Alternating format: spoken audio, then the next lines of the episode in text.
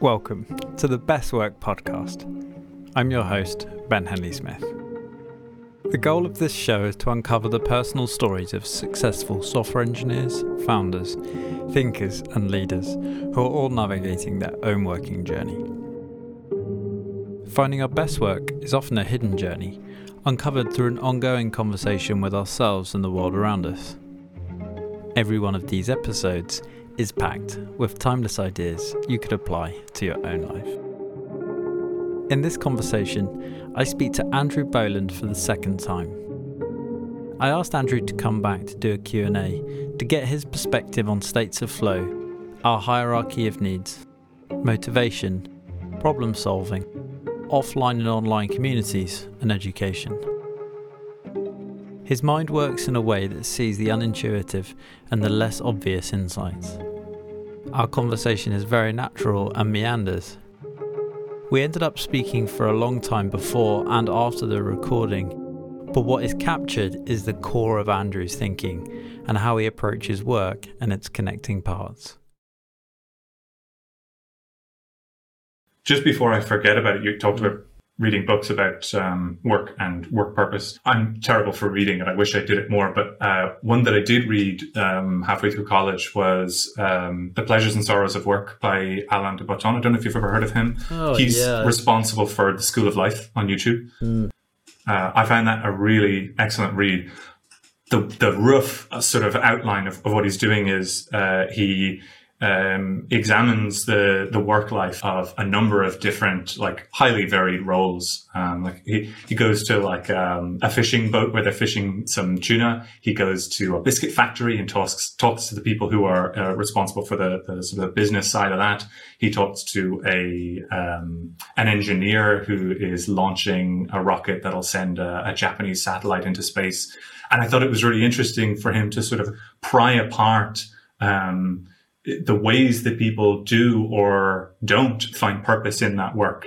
Um, the one that I resonated with the most before reading the book was probably the engineer sending satellites to uh, to to orbit. But when you read these things, you sort of realize that maybe your assumptions are not um, they don't play out uh, in practice when you come to be the person who who occupies that position. And the same is true of the things that you don't like. But I also thought it was interesting that he he highlighted quite a number of people don't really think about this stuff at all, or at least to a very limited capacity. I think one of the things he said was that when he was talking to uh, some, I think business analyst or something in the biscuit factory, and he, he posed the question of, of meaning in work and uh, got a sort of a blank stare back as if she didn't really know where to, where to address the question or, or even, you know, uh, you know, if the question warranted addressing at all, like it's a kind of a ridiculous claim that work would, would uh, deliver purpose.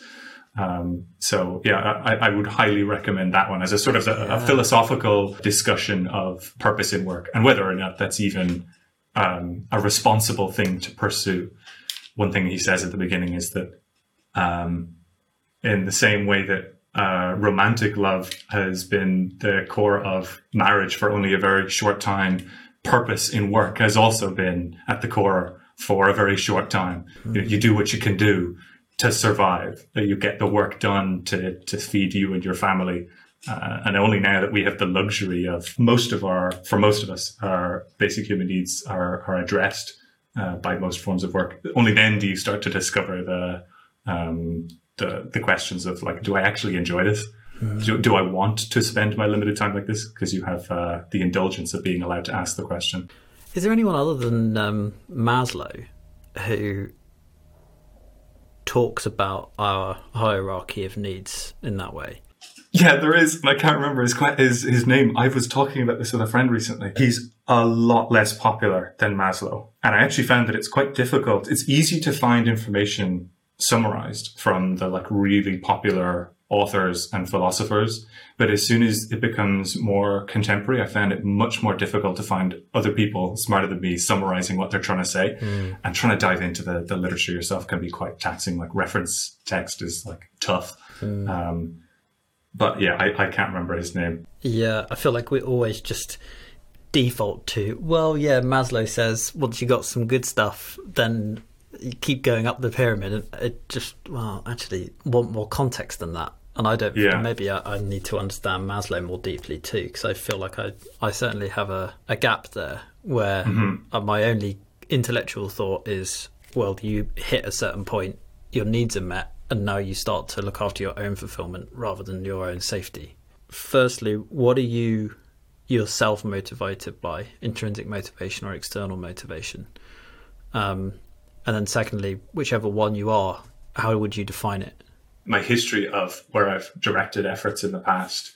Uh, the, the, most important thing to me for a, a long time, and probably still sits there in the background is a pursuit of, of understanding that naturally leads into a path towards scientific uh, thinking. So I, I pursued uh, science as a teenager and then physics as I got older. Um, and that sort of offers you a framework to reference uh, a lot of otherwise unexplainable behaviors in the world. Uh, it allows you to answer, you know, difficult questions with relative ease in specific domains. Granted, there's still a lot of stuff that physics can't comprehend or can't address very naturally, uh, but it does offer you a lot of um, foundation to build off of. So that was really important from a philosophical perspective was understanding the the place where you exist and that only became a more sort of introspective question, you know, about the self and your relationship with others and your world as I got older. As a young person, it was a younger person. It was much more important to understand in absolute terms what is the world composed of. So uh, that was a, a, significant motivator. Beside that, um, certainly running parallel uh, is competition. There's a, a lot of satisfaction to performing something um, performing something well and um, uh, pushing your ability uh, as far as you can get it to go. Uh, so those two naturally went well together. And I, I, found that, that similar is true when pursuing the work that I'm pursuing now. We're talking about a, a skill set, um, which uh, is highly analytical. So it's really easy to know when you've done it right and wrong. It's really quick to reference um, your, your aptitude uh, quantitatively. Uh, so that means that competitive side of it is is um, very directed. And in terms of understanding that, that also gels well with uh, with code because everything is rock solid. Um, and so once you comprehend the the system as it's built, then you're able to to navigate solutions a lot more quickly. You know the boundaries of that system. You know where its limitations lie, and then you can exploit that to build whatever it is on top. Uh, so the first sort of core things that have directed learning in the past have been understanding and, and then sort of pursuing competition and, and do, striving to do well in whatever it is that you do, pushing your limits. I think that still is reflected in the stage of the career that I'm at. Um, but as you sort of refine those skills, once you're, you're confident in your ability to do something well, then it's a question of what do you do with it?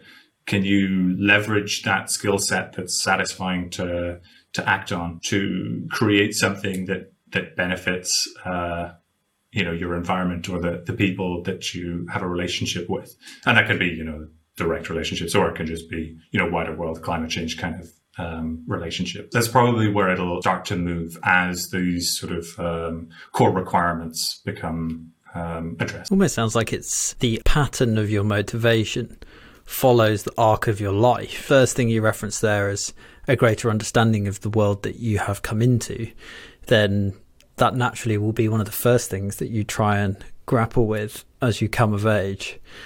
Mm-hmm. Then, as you grow through adolescence, you probably want to kind of figure out your place and compete against others. And mm-hmm. you're motivated to be a person inside a pack at a certain status or place. And then once you get over those two motivations, you somehow then want you recognize that you're part of a live on wider pack, which is this big group of people on this rock, mm-hmm. and it becomes how do you contribute to it?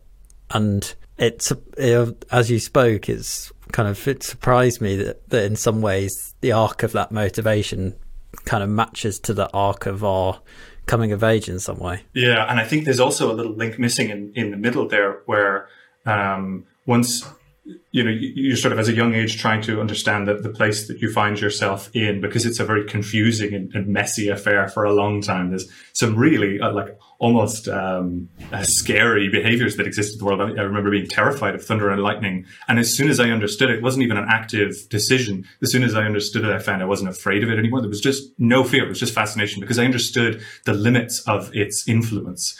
It's like, uh, I heard like uh, as a child, like this tale that if you stood by a window, you would be struck by lightning, which is, um, almost impossible. It's a ridiculous claim. And so I was terrified of watching it. But as soon as that was reasoned with, it was, it was uh, safe again. I could enjoy just the, the experience of thunder and lightning. And so you, you understand the environment you find yourself in. Then you realize you have a relationship to others and you compare yourself to them and they, they apply comparisons to you. So you're often bumping up against in a competitive sense. How are they doing? How do they, how do they perceive me? That, like you say, in the arc of life is a lot of what adolescence becomes. I know that that sort of part of the brain becomes a hell of a lot more active as a teenager, almost overactive. It becomes less active as you become older. Uh, mm. So you're, you're really questioning where am I in regards to the pack? And then as you get older, that missing step that I talked about from my perspective was sort of comparing yourself to yourself really just looking at, you know, where have I come from? What am I um, interested in? What, what do I, um, you know, uh, get satisfaction out of? And once you can address those questions, then you can sort of, I, I, believe, be sort of the best representation of yourself and use that to help the, the things that you care about. You know, if, if you are trying to leverage skills that don't gel well with uh, the things that uh, you're good at, you won't be doing the best service that you can to the cause that you're interested in. Uh, so that sort of uh, self-discovery uh, step at the beginning, from my perspective, has been super important for realizing the the most effective work that I could be doing for the things I care about. When you said that once you understood that lightning wasn't as dangerous as it was, just understanding it made you feel more comfortable. Mm-hmm. Have you reached the stage now where when you look at your own professional life you feel more comfortable about it and not scared? And if so, how did you understand that? Definitely not to the same level. It was, it was quite a clear cut sudden yeah. transition I found because it's such a simple little relationship. Um, between you and that, that element of nature. But I think the, the core requirement here is a comprehensive understanding of the system that you find yourself in. For me, with as little experience as I have, only doing this for a year, there's a lot of unknowns and that can make the behavior of searching for work and, and working itself um, a lot less predictable. Things will happen often, like something as simple as you apply for a job that you are sure that you're uh, a perfect fit for. You know, you, you navigate through the, the applications process. You find that you have a good relationship with the people you're talking to. You feel innately like you've, you've done, um, the interview tasks well. You feel confident with the, the way that you've approached them. And then they come back and they say, it's a no-go. Sorry. That's a sort of a, a misunderstanding of where you are and where the, the company is. Uh, so only with, with time and practice and, and, understanding can you get a much closer representation of, of what you expect the company to be thinking uh, or, the, or the group of people that you're interviewing with. So it definitely gets closer over time, but it's it's not perfect yet. It's, it's very much at its infancy, I feel. What was it for, for you personally that enabled you to find that? I mean, because you've moved from engineering disciplines uh, across them and there must have been, perhaps it didn't happen overnight, but a moment where you felt more at least more kind of existentially comfortable with the the journey that you were taking. It may not have felt practically any easier, but it, maybe there has there been that moment where it's kind of quenched inside you, where you're slightly less angst about it. And if so, like w- when did that happen and, and how? I think if I was to draw from something, I would I would uh, think about how in uh, engineering there were frequently times. Um, where I would be learning about something and it's difficult technically. And I just was questioning the purpose of that pursuit, that particular um, vein of of uh, of knowledge. You know, in, in my case, it was about you know sort of structures and how forces move through structures. And I was just kind of thinking that this is fine, but it's not tickling any curiosity. Um, I'm not finding myself, you know, pursuing knowledge in that domain of my own accord. Um, whereas when I started to do more coding, um, I realized that not only was I naturally drawn to do those things, but um, you know, for enjoyment, because it could be argued I was directing that work myself. I was creating things that I was really interested in, but the, the skill set that was required to make them, um, I found that I would get lost in it uh, a lot more readily. You know, time would go by a lot faster because you're not thinking, "Oh, this is the worst. I just got to get to this next hurdle and this next hurdle." I found that it was a lot more natural to just delve into the problem and you take a break when you're tired and then you come back when you're energized again. So that was sort of a time when I realized that, okay, this this feels a lot more comfortable. I'm not wishing I was doing something else. And when I'm not doing that, I'm often thinking about some problems that I faced within it. So it seemed a very reasonable rationale for pursuing that further. Why was it the curiosity was linked to software engineering and not the other? And I'm trying to work it out in your specific case. I guess there must be parts to your character that are just pulled more specifically by technology and technology companies and software. If I was to think about it, there's a lot more versatility to software. It um, the skill set required for that domain in engineering, understanding structures, allows you just to understand how structural members interact with each other. Mm. And it's fine. You can use that to create interesting things, but the domain is, is limited. Mm. Um, whereas with code, you, you could create something utterly pointless and beautiful if you wanted, or something which could really change the lives of a lot of people, uh, or change the life of one person a lot uh, it seemed to be um, more um, related to more problems of interest, I found. It's almost as if you've taken a discipline, a skill, a practice, and on its own, that's fine. But without the market on top of it and the ability to be able to use that skill in a wider setting, be that a commercial setting or be that a whatever setting, it's this kind of Goldilocks combination of how can you find the thing that you enjoy doing during right. as practice, yeah. but that attaches to something that's greater that has more scope. Yeah. That's the really difficult problem to, to try solve when discovering it for yourself. That's why it took so much time, basically, that it, it would have to be um, viable within the market. Uh, software, very fortunately, is probably, in fact, certainly because its versatility. Um, there are other pursuits that I found that aren't viable financially, but are just as interesting. And it's just a shame that when it comes to work, I mean, at the end of the day, the thing that you're trying to do is is support yourself and anybody else who's dependent on you. So it's just a further condition. You you can pursue those other things if you want in your own time, and, and then we just call them hobbies, and you can get really good at them. I mean, a number of musicians don't play professionally for money, but they're exceptionally well skilled and they derive a lot of meaning out of that pursuit. Um, so when it comes to work, yeah, there, there is a, a, minimum requirement for for salary, and you just have to reference it against what your own requirements are for money. How much do you need to survive and support what you want to support? That's interesting. That there's a, I think there's a great comparison with with music because, again, you have this the same pattern that you do in software engineering, where you have this skill, which is a controlled game that you can impact on your own and practice as a solo player, as a single player.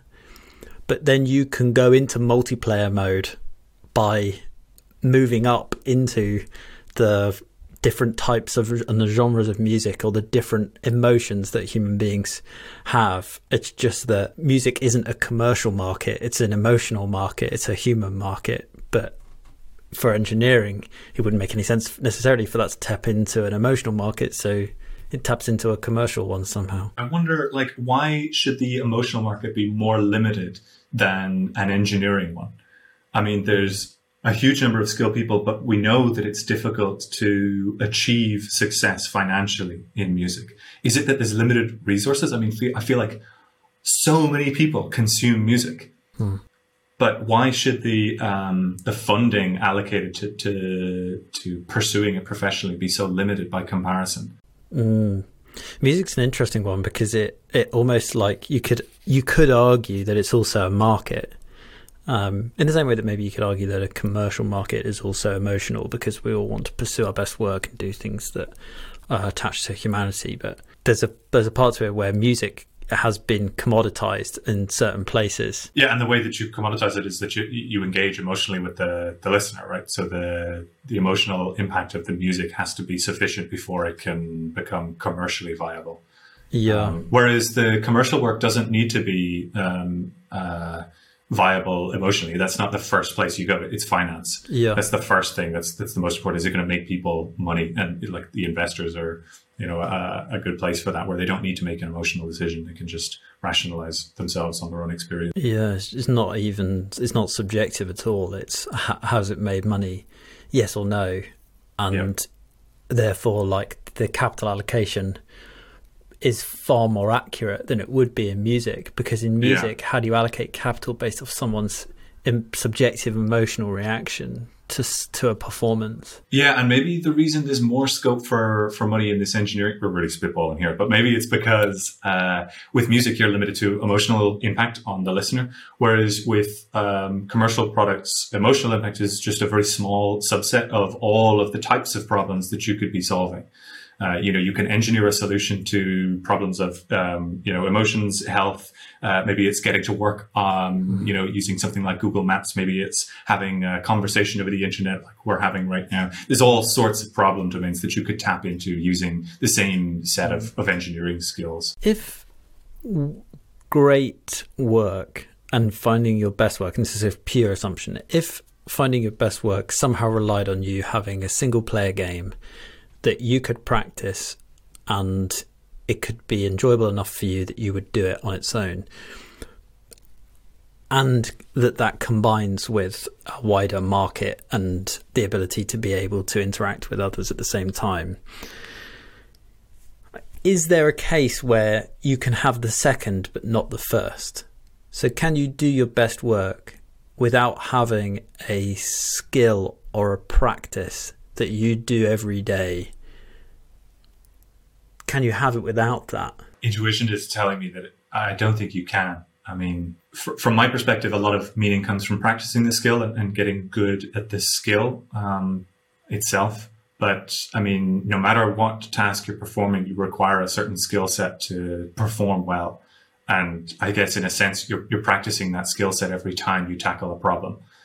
Um, I don't know if there's any work that uh, could be defined as not solving a problem um, or that rather that couldn't be defined as solving a problem. This is in part because our biology and our, our evolution tells us that if we rub the sticks together, it creates fire.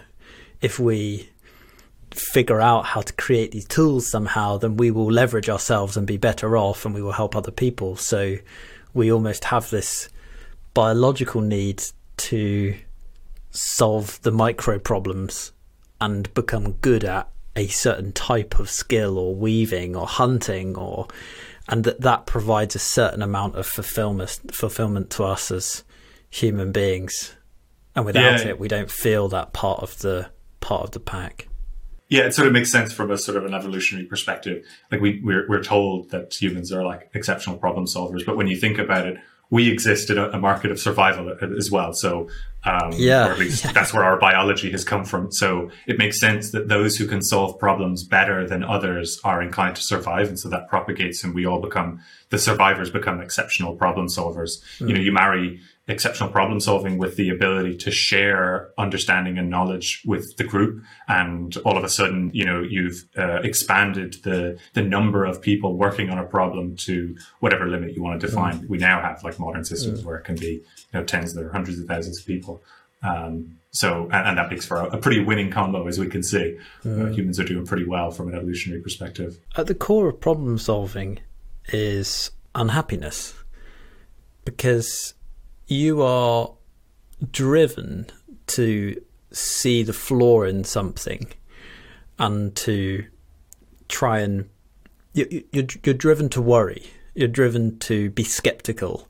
Uh, you're driven to doubt. And by doing so you can recognize the flaws in something and then ho- hopefully make it better down the line. How do we balance both being effective problem solvers at work, but also being happy. Yeah, because pursuit of the, the, the problem is um, a sort of a symptom of dissatisfaction. If you were per- perfectly satisfied, you wouldn't change, you wouldn't pursue it. It's, I'm going to say his name completely wrong, and I've got his book here, and I can't even say it out loud. Mihaly Csikszentmihalyenko. Oh my goodness, that's absolutely awful. Okay. Is, it, is, Flow, is a, have you ever read Flow by Michal, whatever their second name is? No. it's a, a book about how you, it, you can, the, there isn't this odd satisfaction in our working life where if we can find a problem that's in a Goldilocks environment where mm-hmm. Mm-hmm. it's not so difficult that you look at it and you're petrified of it, but it's more challenging than your current state, mm-hmm. then in some way, perhaps you can get over that kind of innate unhappiness of solving problems if there's this natural element of growth. Uh, if you can pursue a project that is challenging, but in a way that once it's finished and, and perhaps whilst it's happening, you feel like you are growing in in some way, and that yeah. maybe that growth kind of it it it. it it balances it out. So I maybe misunderstood the, or misinterpreted the question a little bit.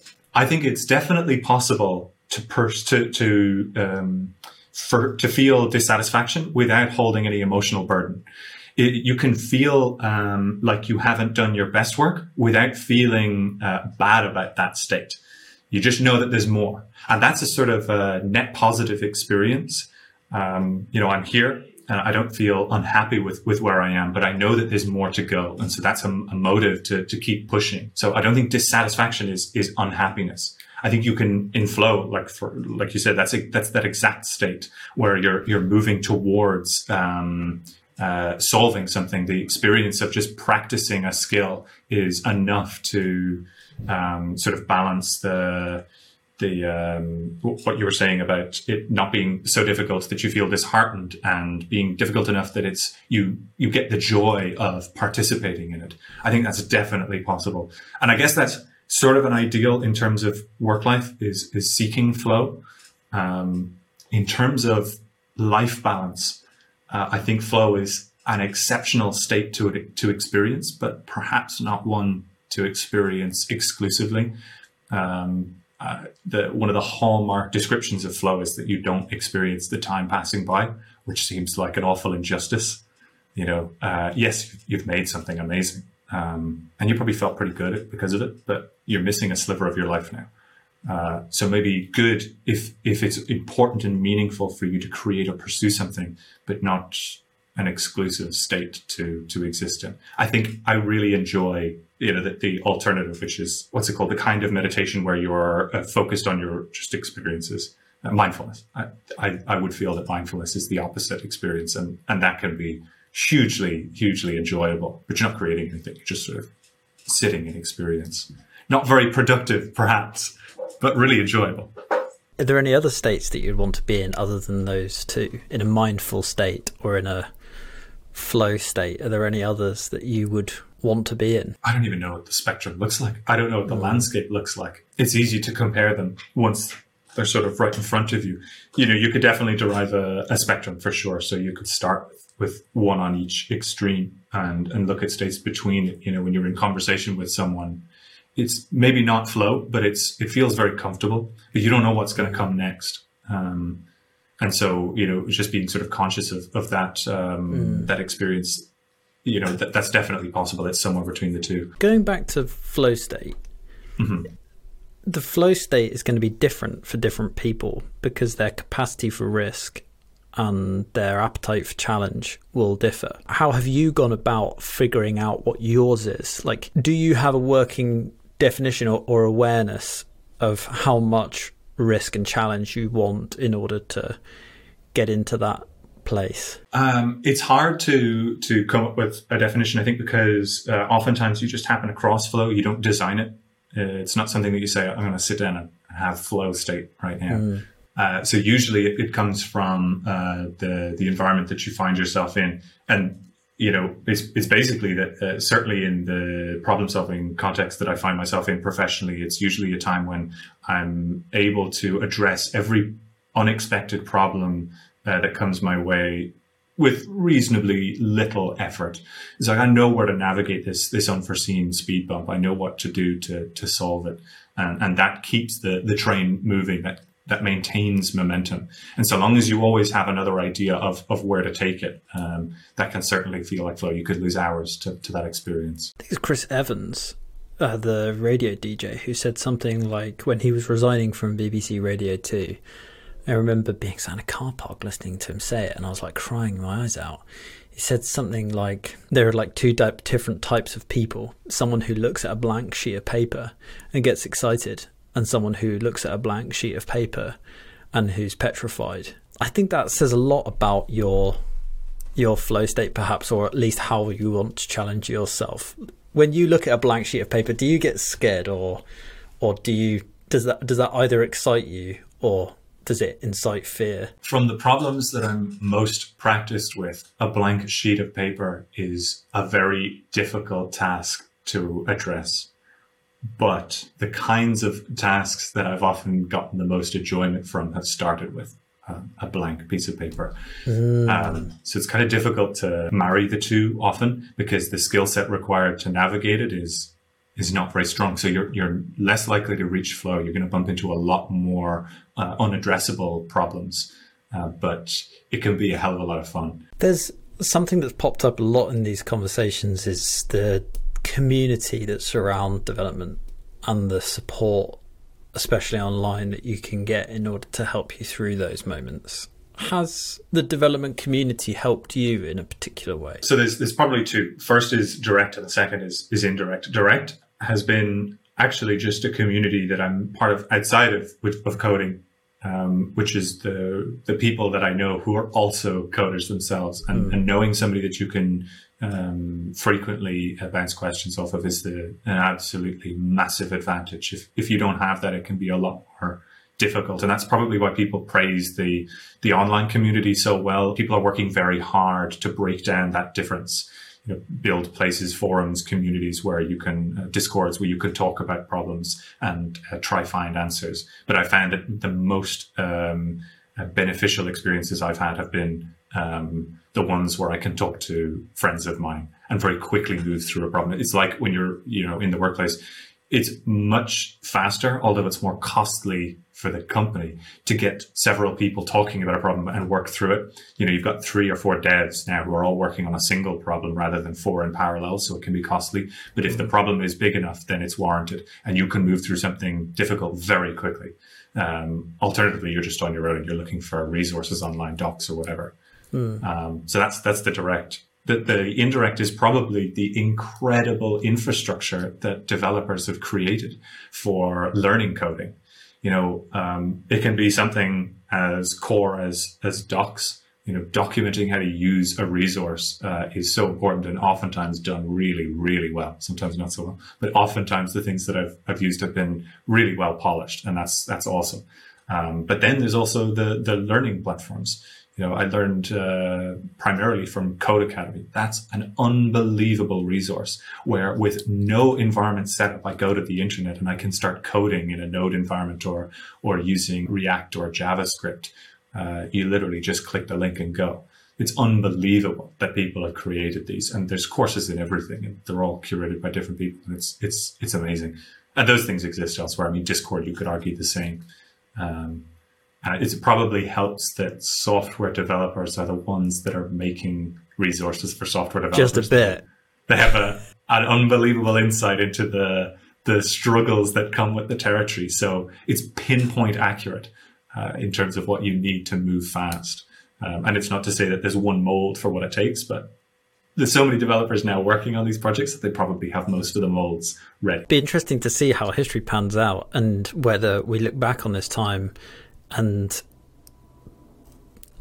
if technology and uh, if every company does become a technology over company over the next 20 years and and kind of old the more old school industries do go away it'd be interesting to look back and think how much of that was because the pace of learning for everyone to get up to speed in this new economy was so fast and so freely available mm-hmm. because for the first time we were able to match the production of that learning environment with the the actual skill itself. Of course, the other thing is not just creating a learning environment. I don't have to learn to code from scratch. I know nothing about how you know uh, machine code is interpreted by a CPU. Mm. It's abstracted away for me. So by building layers of abstraction that I, as a developer, no longer need to worry about, mm. I can sort of skip straight to the top which is yeah. what most people are doing when they come into code for the first time. So we're building infrastructure that allows us to to jump past a significant amount of, of hurdles, and I reckon that'll that'll continue. What layers of abstraction would accelerate someone finding work? I think we're already seeing some with, with something like uh, LinkedIn or Cord. You um, reduce or sorry, no, you eliminate the need for you to be near a company as you might have been um,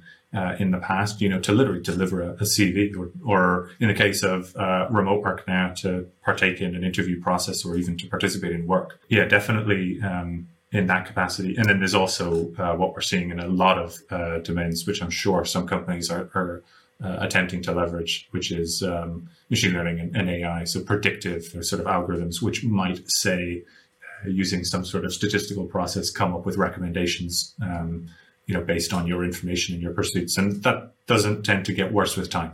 So I think that that'll certainly improve. The two strongest ones that we're seeing right now. And what layers of abstraction or perhaps even layers of infrastructure can we build in order to help individuals not just kind of find work per se as the process of finding work and being able to talk to someone, for themselves too. Like, what are we missing? What are we not giving people that enables them to be able to truly find their best work? I'm not sure what the best technological creation is to solve that problem. I think probably this is uh, an indication of my uh, current position in that pursuit myself.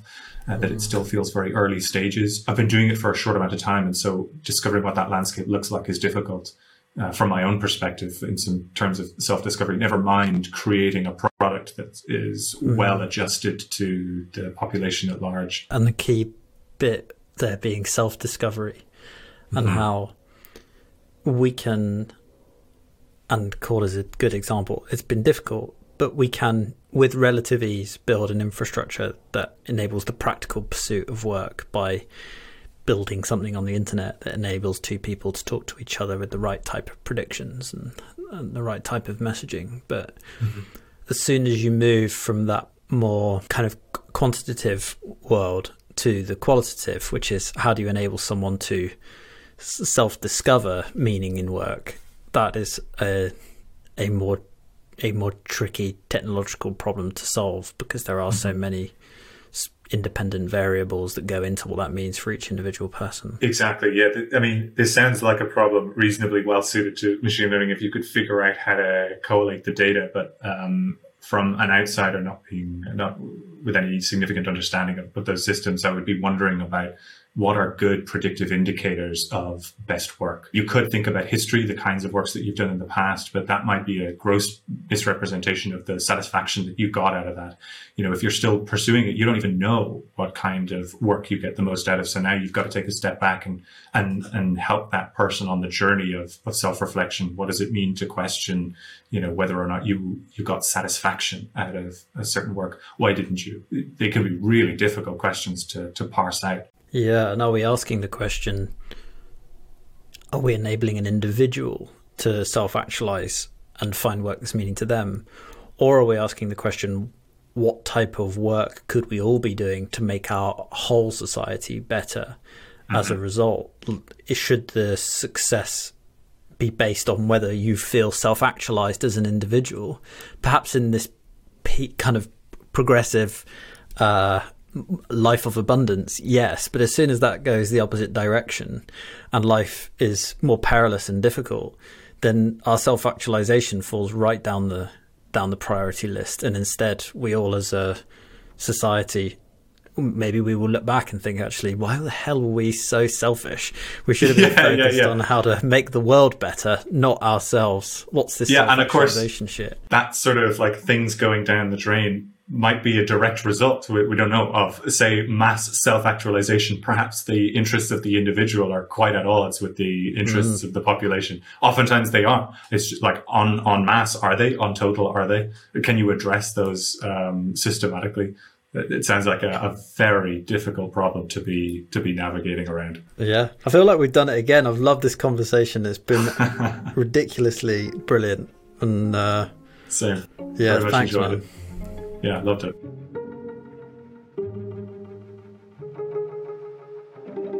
The Best Work podcast is produced by the team at Cord.